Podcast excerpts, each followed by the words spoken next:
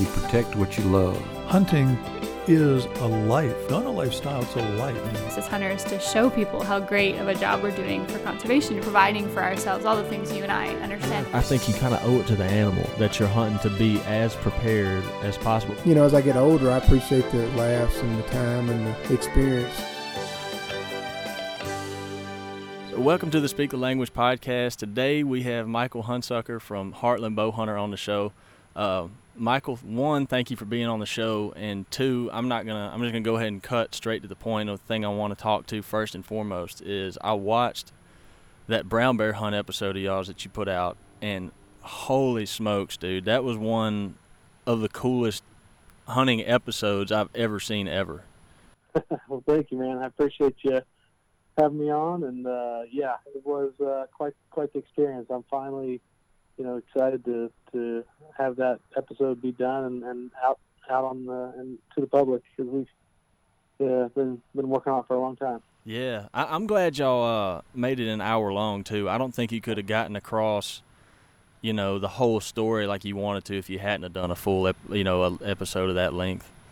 Yeah, that's kind of what we were discussing. You know, we wanted to make it a an hour long special, and we kind of kicked around some ideas and um, the network was like, well, you could just make it like a two part series, you know, have the first part one week, the second part the next week. But I didn't really want to break it up either. Yeah. Um, and we had to, we had to break it up for, for some of our other air, air air times, but our prime, you know, hour long special air time was uh, was last week, and uh, yeah, I thought it turned out great. We got a lot of good response from it. It was definitely, you know, a trip of a lifetime for me, and so um, something that I'd never done before too. You know, I knew I always wanted to do it, so it was kind of good you know, coming in with a blank slate so I could really, you know, kind of get the full hands-on experience and, and really tell that story from a from a uh, unbiased perspective.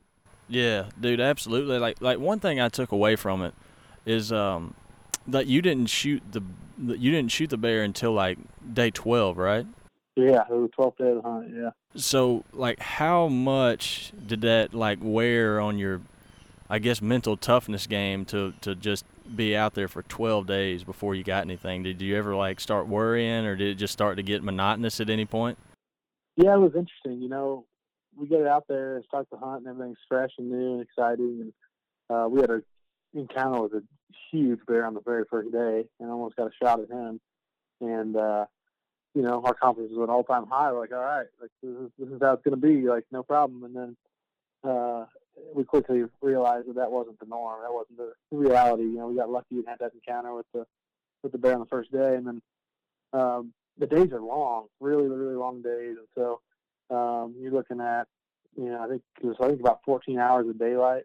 Or no, I'm sorry, 17 hours of daylight. Wow, something like that. And so um, long, long days of glassing and sitting in the same spot doing nothing. So like it started off, um, you know, the days are kind of uh, long and, and slow, and then it got to a point where they just started to fly by. Like you got you got used to doing the same thing every day, and they they started like I remember about like day eight, it was all of a sudden nine, ten, eleven, and they're just ticking by. And it's a 15 day tag. The tag's only good for 15 days. So oh wow. Towards the end of that one, I was yeah starting to starting to sweat a little bit, and, and you know it was kind of a deal. It's, it's different than normal hunts because a lot of spot and stalk type hunts or even whitetail hunts or elk hunts, you know, it comes a point in time when it gets down to the wire, you can change your strategy and yeah. get aggressive and and really make things happen if you want to. Yeah. Um, but with brown bear hunting, it's not like that. Like it's just, they're such, they have such a strong sense of smell that you don't mess around like just trekking around trying to find one. I mean, they're huge animals; they cover miles and miles at a time. Um, and so more or less, you just have to be patient. That was the hardest thing to accept is like, okay, you know, nothing we can do here besides sit here, you know, be patient and have faith that something's going to come come over that mountain. Yeah, dude, that would I could see because it seemed like you know watching the show, it seemed like y'all did so much glassing. Like it was just a lot of get to a point where you can see, and then just glass. You know, was that you know it seemed like it to be just a like a huge part of the strategy. Yeah, that was it. I mean, it wasn't it wasn't get to a point; it was get to the point. The, the, the same exact spot that we sat every single day for 12 days, basically. Wow. Um, there, there was a couple days where we, we ventured off a little, you know, uh, you know, I'd say a mile, you know, half mile or a mile in one direction to look up another valley. look up a different direction, just to switch things up, and we weren't seeing the big mature boars. Right. Um, so there was a couple days where we did venture away away from night glassing now, but most of the time was spent in the same exact spot on night glassing now. You know, it's a patience game for sure. Yeah. Yeah, like the only thing I can compare it to, and it doesn't even come close because it didn't, it wasn't 12 days long, is um, the first time that I uh, went and filmed a sheep hunt with Brad. You know, I didn't know what to expect, and I was thinking, you know, like you were saying, everything else you kind of just, you know, it seems like the other kinds of hunting that we do, there's a lot of like go and do kind of actions, whereas like sheep hunting was kind of the same thing. Like you hiked and you hiked, and then you got to a point and you sat there and you glassed, and that's all there was to it, and it just got you know, I guess from doing all the other kinds of hunting that, that I do or, or the kinds of hunting that y'all do, there's just so much you, it like itches you inside because you feel like you just want to get up and try to make something happen when you just can't do it. But uh, um, so the the guide that y'all went with, um, Cole, I'm, I'm assuming that was an area that he knew like very very well. Yeah, absolutely. So they uh, the outfitters in Alaska, um, the only way you can hunt brown bear as a non-resident is with an outfitter and the outfitters have guide units. And so Cole's been guiding on this unit for I don't even know how many years they've had it, a long time. And so they know the unit really well. Um, they know the area really well, and you know typically he's doing most of his. Uh, I'm pretty sure he does uh, all of his spring camps out of the same exact area, same spot. So um, I think they they they have a different location they use in the fall, but um, just just because the Bears are doing different things. But um, but yeah, that he he knew the area really really well, and um, you know that that really helps when it comes to knowing the vantage points to sit to where you know where the, you can see the most bears and where the bears frequent and uh, what they do most of the time. But this one was a little unique uh, because the bears usually that time of year are pretty lethargic, like just coming out of hibernation um, and aren't cruising doing doing a whole lot. They're usually up high. Right. And uh, last spring, uh, or I guess late winter, they had a really really bad winter kill. Uh-huh. And so there was a bunch of dead deer, mainly bucks, shed bucks that um, had, I guess, you know, been run down from the, the rut Right. and just weren't quite able to recoup things when the winter came came around. They they died, and so instead of these bears being up high, um, they were a lot of most of them were down low, just rummaging through the bottoms looking for deer carcass, hopping from deer carcass to deer carcass, just feeding off of it. Wow. So it's a little bit different than normal. Yeah, yeah. Um, so like these bears, you know, ha- like would you see, would you pretty much get you know get sight of a bear, you know, every day of those twelve days? Not necessarily one you would try to shoot, but were you at least seeing some type of bear every day y'all were out? Yeah, I would say I think probably on average we'd probably see three to four bears a day. Right. Um, it's funny because you think, I mean, these animals, I mean, they're huge, and so you think, you know, you'd be real, really easy to spot them, but we're covering like, you know, four miles in all directions that we're looking, and so, um, you know, it's it's not like it's not like you're looking over the same little valley for 14 hours, kind of just waiting. You know, like you can't see them with your naked eye most of the time unless they're close, Right. you know, and so it's a lot of like, you know, serious glassing on a tripod, like scanning the hillside, scanning the mountain, like yeah. you know, checking areas over. Like, you know, I would check one. I'd like kind of had everything sectioned out by the end of the trip. It's funny, we kind of had a routine, but you know, I'd check one section at a time, and I would scan from top to bottom, and then move on to the next one and scan from top to bottom. And that's me, uh, Cole, um, then our assistant guide Ryan. Um, so us three of us basically glassing nonstop, and then I had two, uh, a camera guy and a and a photographer with me both that were, you know, basically they're like, okay, I got what I need. I like I can glass now. Like so, they were glassing too. So we had like basically five guys glassing, you know, most of the time. So lots of lots of eyeballs. Golly, man. Um, so one other like skip ahead to kind of towards the actual when you got on the bear that you shot. One of the things that interested me because you know I knew little to nothing about that kind of hunting until I watched this episode. I had no clue that they called the bears in like they did. It was almost like it was almost like predator hunting, right? Like were they trying to make like like Right. distress sounds? Yeah, exactly. So that's how you, yeah, that's how um, that's how you have to hunt them in the spring with a bow. That's pretty much how you have to hunt them. I mean, with a gun, you can spot them, Right. you know, sneak within gun range and shoot them. But um, yeah, with a bow, yeah, we're just uh, basically trying to get within earshot with the wind in our favor and then catch their attention. And and uh, get them to, to, to come to a call. Like a, it's like a fawn in distress call, a predator call, like you said. So, um, yeah, and it, and it works really, really well. And uh, the bear I actually killed, um, you know, we actually snuck up on him, and he, by the time we got set up on him, um, he had bedded down, I guess, in the in the alder this alder thicket, um, because we had got like we got like 150 yards and called, and nothing. We called for like 10 minutes, nothing happened. So we moved up to where we last saw him and got to like 60 yards from the edge of this alder thicket where we last saw him. Um, started calling, called for 10 minutes, nothing, and we are like, man, he must have like snuck out the backside of that alder thicket and we didn't see him leave. And Cole was like, I could try, you know, roaring at him like another boar, and a lot of times that'll that'll get their attention and, and they're they'll be real territorial towards that.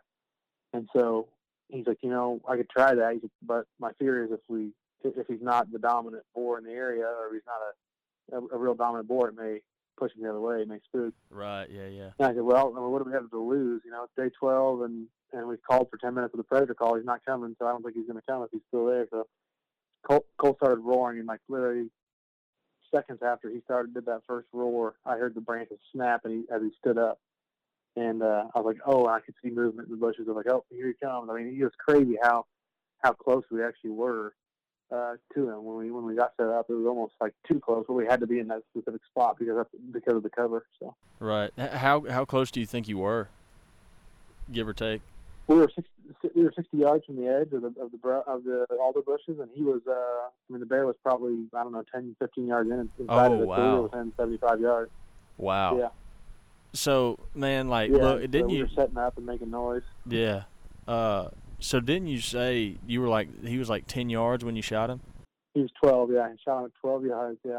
So like I'm just trying to run this through my head because I like I know I've seen videos of bears like that. You know, I, just, I watched that episode. I can you know I can't firsthand say I know how huge they look, but like what goes through your head when an animal that big that you know I mean that I mean that's a that's a monster man. I mean that thing could like le- like legitimately not exaggerating he could kill all like all of you. Like what like what what goes through your head when an animal like that is coming towards you and gets 12 yards away? Yeah, uh, it was it was pretty intense. Uh, so I will say Cole had a Cole has a gun Yeah, on him, yeah. obviously. Um, so that's a little bit of comfort there. But I mean, 12 yards it doesn't matter really. I mean, he could have shot him and it, it wouldn't have mattered. So um, the the the weird thing was it's like you don't get like I didn't get nervous. I didn't get like scared or it was just like I like was in the zone. Like I went into this mode of like almost like a survival kind of mode or something where it's like you know you kind of know that uh, it's up to you to make the you know make this happen and don't screw it up. You know. Right. Um, yeah. It, got, ser- got, got got serious really quick. You know, we're watching the bear come in, and you know he gets to about thirty, and he's coming, and he's he's heading right like he's gonna walk right by us broadside at like 15, 20 yards. Like, oh, this is perfect. And he gets to about 25 yards, walks past the bush, and when he walks past, like he sees us in the in the we were tucked in some alder bushes.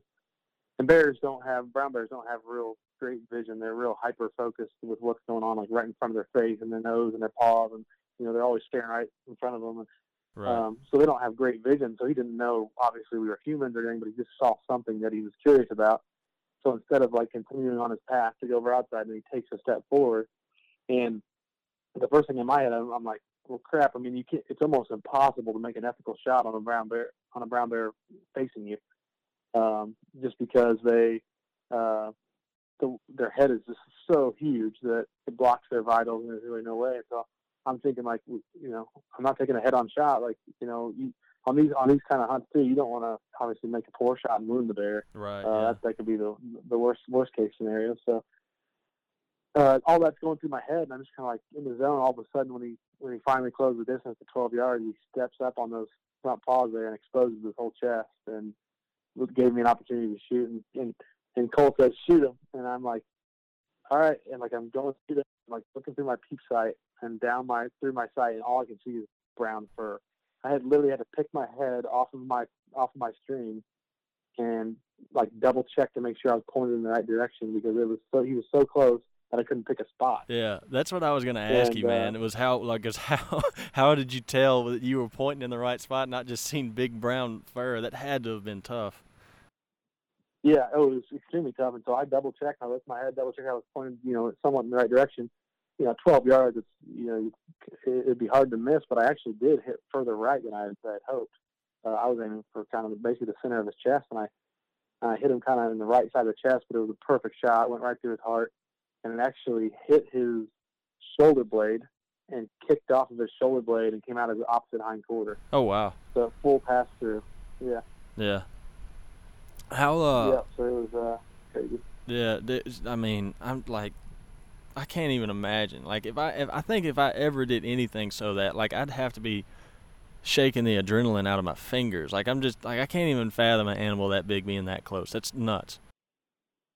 Yeah, it was more. It was more of after the fact thing. Like the the adrenaline really started flowing afterwards. Because like like I said, during the moment, it was almost like a weird, eerie, calm, like in the zone moment. I don't know. It was weird. Yeah, I understand. Uh, yeah, I know what you mean. I not in terms of, not in terms of uh, with an animal that is dangerous as that as a bear like that, but in terms of uh, you know being able to keep it together and then you shoot and then just have a big adrenaline dump right after the shot. I know I know what that feels like. But uh, um, what was your uh, what was your arrow setup for you know for shooting at a, at a animal that big? Did you you know shoot something heavier than what you normally shoot like at whitetails or, or stuff like that?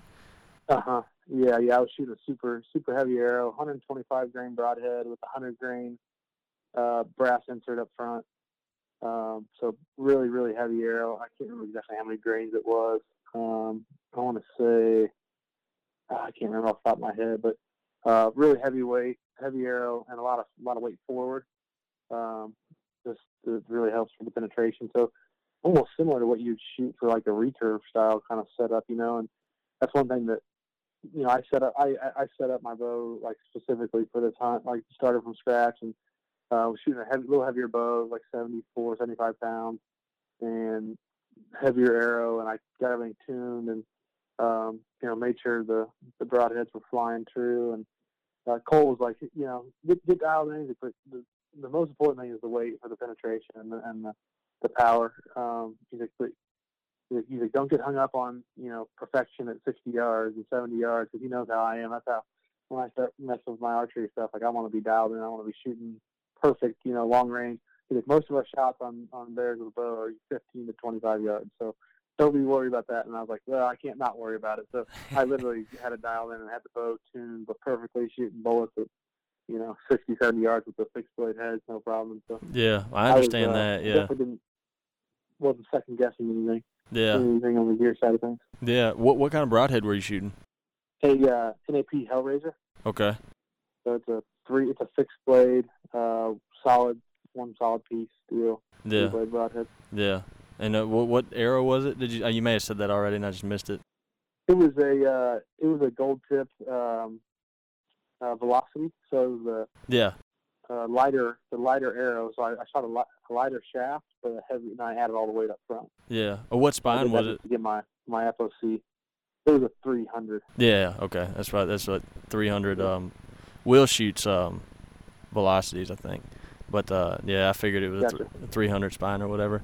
Um, but yeah, dude, it was uh like, and as far as and which y'all always do a good job at this, but as far as just the storytelling and how y'all laid all that out in the show was just, I mean, impeccable. I mean, y'all did it perfect, like like you always do. Um, how like like how did that take longer? You know, did you? I mean, how much extra time did y'all put into that episode? I mean, or did y'all put any extra time into that episode than y'all do a regular one just because it was so out of the norm than what y'all normally do? Yeah, I definitely got some extra attention just because you know it was an hour long special and there was a lot of content and a lot of footage, and we wanted to make sure we laid it out there and really told the story the best we can. And one of the difficult things is, while you know there was a lot going on and a lot happened, it was basically over the course of two weeks between you know travel and the hunting and everything. That we wanted to incorporate everything, but at the same time we didn't want to be too slow because there wasn't really a whole lot going on. You know, like I said, we were spending so many hours a day glassing that um, you know, basically it was a sit and wait game until we saw the right board. So um, we did have the encounter day one, Um, but we didn't have any other, you know, I didn't have a deer tag. I wasn't you know, hunting anything else, shooting anything else. And so that was the the main thing. We wanted to make sure it flowed properly and and uh, really depicted depicted what the hunt was like. Yeah, well, I, I think y'all did it the right way. I don't, I don't think it I, don't think it dragged at all. And I, I honestly think if y'all would have thrown in, you know, like a deer or something, I think that would have kind of taken away from the focus that y'all did. I mean, I think I don't think Right. y'all could have done better. I mean, and you know, it was it told the story, but it didn't drag. I mean, it, it like kept my attention completely all the way through it. I mean, it was it was very very well put together. Which I mean, I've been I've been fans of, of you guys and how y'all put shows together and tell a story. You know, long before even I worked at Primos. I've been I've been watching y'all for a while. Um, which made So thank you, man. I appreciate it. yeah, man, absolutely. That's uh, kind of brings me to the next question I wanted to ask you. So, you know, one of the things that that y'all are known for is having such a high quality production show. And when y'all started Heartland Bowhunter, you know, way back when, was that kind of what y'all intended from the get go? Did y'all always intend to have this real, real, you know, just well put together, you know, cinematography type show? Yeah, that was absolutely our intention starting out. That, that was kind of our, we saw that opportunity in the hunting industry and, and decided to run with it. I mean, nobody was really telling stories and, and really showing everything that goes in behind the hunt. Being that we obviously are, you know, bow hunt 99% of the time we're, we're bow hunting, uh, there's just a lot more work and stuff that goes into it. And at that time, I mean, hunting TV and hunting videos were just basically rock and roll music and highlight, you know, reels of kill shots. And so, Yeah, yeah, um, you know, it was a, it was a we saw an opportunity and decided to to run with it, and uh, it ended up you know taking taking and and uh, it's been a pretty wild ride. I, I don't think you know we when we got started, it wasn't our you know I, when I got started filming hunts at least you know way back in the day, it was never my intention to to have a TV show or to uh, even produce hunts for you know for anybody or anything. It was more or less just to share with friends and family and um, honestly, you know, I got a lot of my,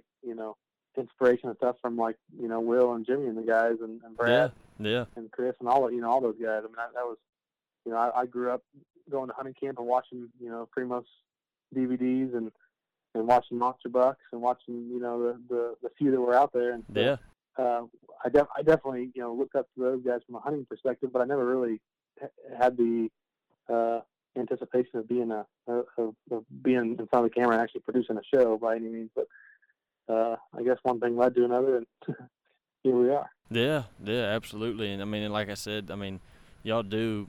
I mean, y'all do a fantastic job. Always have. Um, and yeah, I'm, I'm the same way, man. Like again, like long before I worked here, I was I grew up on Primos Truth. I was watching them back. You know, I'm sure you were too. When I first started watching, them, they were still on VHS. You know, the old. VCR Yep. days. Oh yeah, man. I, I remember my uh, I remember down at, uh, at one of our deer camps we uh, had a pretty pretty redneck, you know, low low low uh, low budget deer camp. You know, I remember one of the years we had a had a uh, TV with a VCR built into it. I remember those were kind of a big deal at the time, and uh, had it hooked up to a power inverter, watching watching hunting videos and uh, sitting on the lawn chairs in front of the front of the truck. So Oh yeah, that was our yeah. entertainment for the evening.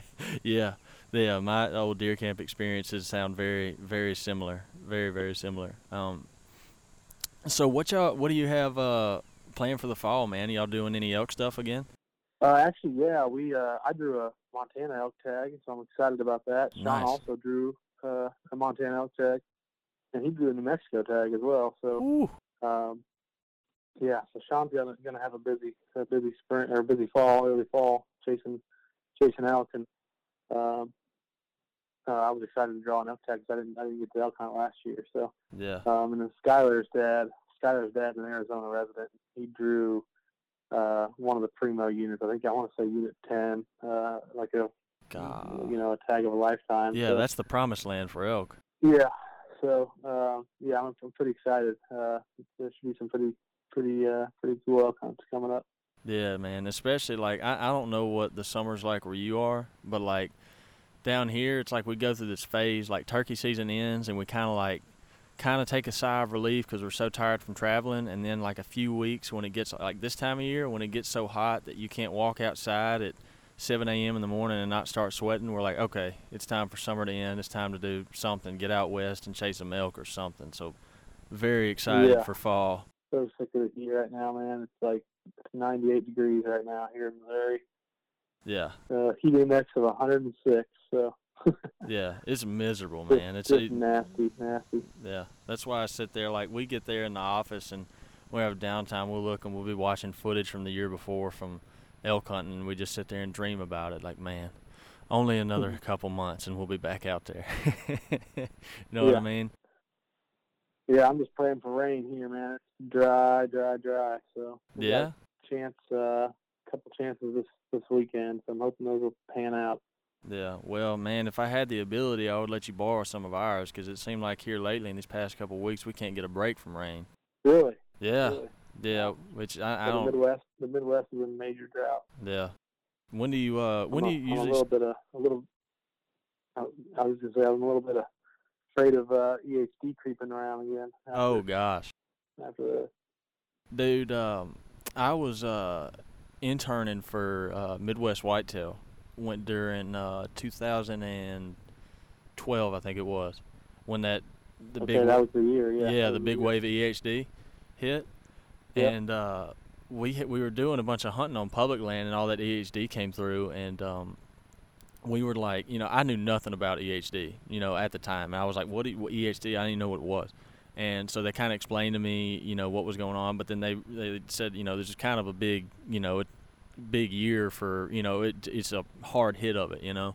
And we would go and we would Yeah. walk we would walk creeks on public land, and we found like so many dead bucks. It was nuts. Like it was sad, man, Mhm. how many dead deer you would find. Yeah. And uh, we, Yeah. t- I still talk to some of those guys, you know, or people that up in that area, and some some people are saying they still haven't like fully recuperated. They don't think from the hit they took from all that year.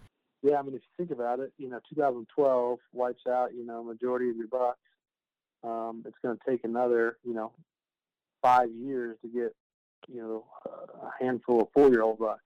Yeah, So here we, here we are, 2018, um, and we're just now. I mean, the last year was was pretty good for us um, on our on our farm um, as far as age structure and age class. But this year should be the full rebound year. Should be yeah, uh, should be this year, assuming nothing else happens. So that's yeah, one of those deals. You just you know you can't work, you can't can't do nothing about it, but uh, sit and worry and hope and hope it doesn't happen. The the craziest thing that happened by far is um, uh, Bill had this deer on camera. That was the year that he killed uh, that double G four buck, that one that scored over two hundred. But then he had Mhm. he had another deer on camera that he called uh, I forget what he called him, but anyhow, he was another deer that he he said would go over 200 inches, and he stopped seeing him on camera and everything, and he said, "I'm gonna go walk a creek," and he found that deer dead in the creek from EHD. It was it was Yeah, like that just this ginormous deer, and EHD took him. It was it was it was bad. It was really bad. yeah, Yeah, it was a bad deal. Yeah, but anyhow, man. Uh, yeah, dude. So uh, one thing, you know, I, I you know bring back. I, I can't ever. I know it's the summertime, but I still can bring back turkey hunting a little bit. I remember I messaged you towards the end. Of, uh, it was towards the end of the Missouri turkey season because uh, you uh, ended up having to break down, break out the shotgun. Wasn't that? Uh, yeah, Which I, you know, I don't fault you. I was toting a shotgun all season, but uh, you said y'all had a weird season, huh?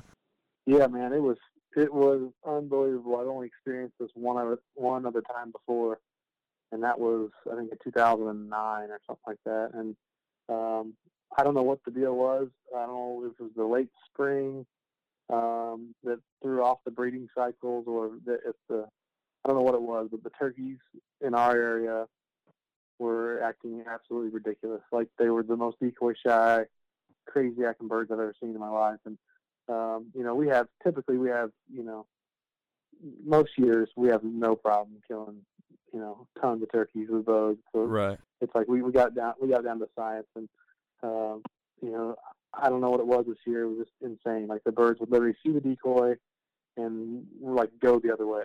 And, Yeah. Yeah. Uh, it didn't matter what decoys we tried. The Jake, the Strutter, we tried just hens. We tried. We got we have Dave Smith decoys on motion stakes that like spin and rotate. And yeah. So it's like it's not like we're using an old crappy you know Walmart fold out decoy. um, you know, and so um, you know we, we're using really good de- really good decoys, and there was just something about it. It was crazy. I mean, the only place I hunted this year that I had that we had good luck was like western Kansas. Um, once we got out west, hunt, hunting, you know, some Rios, we killed we Yeah. killed a bunch in one week there out there. But uh, anywhere like eastern Kansas, from you know eastern Kansas to you know northern Missouri, just same thing.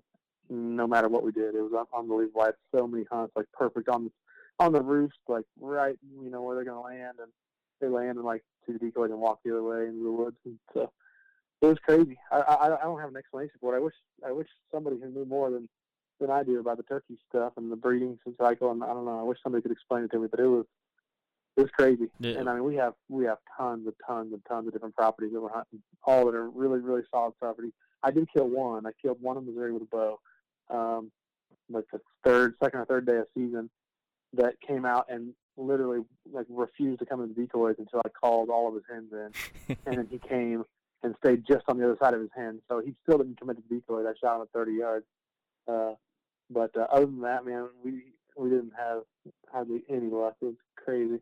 Yeah. Well, you know, in times like that, you just have to break out the equalizer and go with the boomstick. There's no shame in it. You just got That's right. That's right. you just got to do it from time to time. Yeah. Uh, man, yeah, it's and, we, and we had to we had to sneak those birds. Like we had to sneak up on them, you know, down the ditch and, and shoot them. Like we, could, they, we couldn't even call them in or nothing. So it's like, come on, dude. Everywhere we Yeah, traveled this we year. It, yeah, well, you got to sometimes. They, I mean, that- you know, you got to get even in whichever way you can. But uh, everywhere, everywhere that we traveled this year, with the exception of um, Pennsylvania, everywhere else we traveled this year, it was a weird year, like you were talking about. We just we were able to scratch out a few, which we had, you know, we were had longer range than y'all did because we were shotgun shotgun hunting the whole time. But we were struggling. I mean, it was not. We, Yeah. you know, we were having to work harder than we were used to having to work. And so, yeah, I don't, I don't, I, I don't know what it was either, but I'm definitely we were on in the same, we were in the same game as y'all were in terms of that. It was, it was tough for sure. It's funny, you know, if, if like a if like a deer fools you and you're you're playing cat and mouse with the deer, and you know you got to bust your bust your tail to figure something that you know work harder, do something different, whatever. It's all it's all worth it. But for turkeys, it's like, all right, like come on now. I'm not trying to. I'm not trying to. You know, I don't, I'm not trying to spend all my season chasing this one stubborn turkey. yeah, yeah, it- Yeah. yeah, and it can get under Uh, your skin too. It's funny. Absolutely. Yeah. Oh, well, look, dude, man, I'm not going to hold you any longer. I know you got some other stuff that you need to tend to and all that. But, uh, man, thank you for coming on. And, uh, guys, if y'all are listening, you definitely need to, uh, you need to go to, uh, my, I think I saw it on your Instagram pages. Do you have that, the, a shot of the bear on your page or is it on Heartland's page? You need to go to both of them. If, Yeah, it's on both. Yeah, I think it's on it's on the HB page and it's on it's on my page as well. And uh, the episode aired, you know, last whatever the first week of uh, July there, but it'll air again the first week of uh, fourth quarter. So yeah, um, yeah. October, the first week of October will be uh, will, will it'll be airing again, Yeah. and also it'll, eventually it'll be available on iTunes as well. Awesome. Yeah. So set your DVRs because I mean, like, I'm telling you, like I, I was like on the edge of my seat when that bear came running in that close. I was like, oh my goodness. But it's serious. y- y'all need to watch it. It's incredible, incredible show. Um. So yeah, Michael, thank you for coming on, man. I appreciate it. Hey, I appreciate you having me, man. Yeah. Always enjoy catching up. Absolutely, man. So, uh, guys, we're going to sign off for now. As always, if you have any questions on anything we talked about today, send it in to the email, the Instagram, the Facebook, whatever you need to do. And as always, thank you for listening to the Speak the Language podcast.